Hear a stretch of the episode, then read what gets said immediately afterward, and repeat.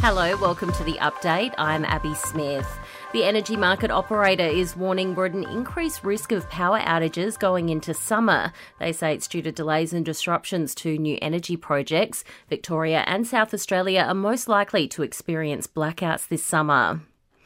Anthony Albanese is travelling to Tasmania for the first full day of the Voice referendum campaign. The Prime Minister has set October 14 as the date Australians go to the polls.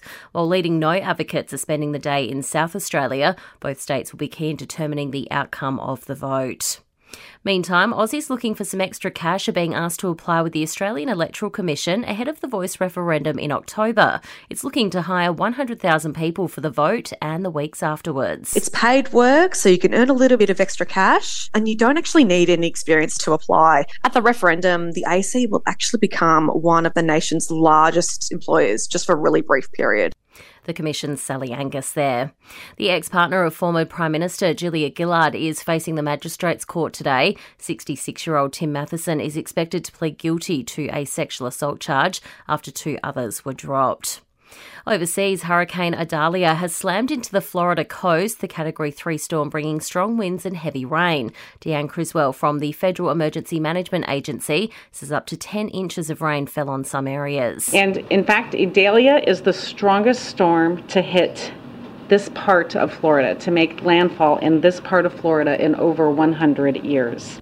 The system is now on its way to Georgia.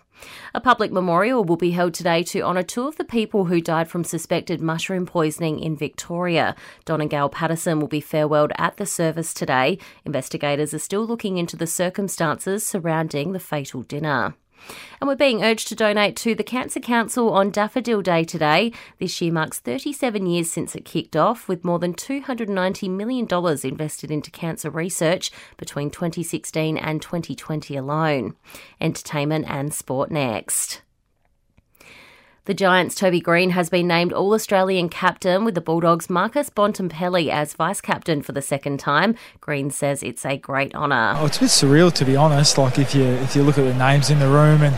Um, it's just not a position I ever thought I'd be in, or something I really ever think about. So, um, yeah, it's an amazing honour. Port Adelaide and Collingwood, the best represented in the lineup, each with three players in the team of 22. Bontempelli was also named MVP. North Melbourne's Harry Sheezel is the AFL's rising star for 2023, while Port's Zak Butters was voted champion player of the year.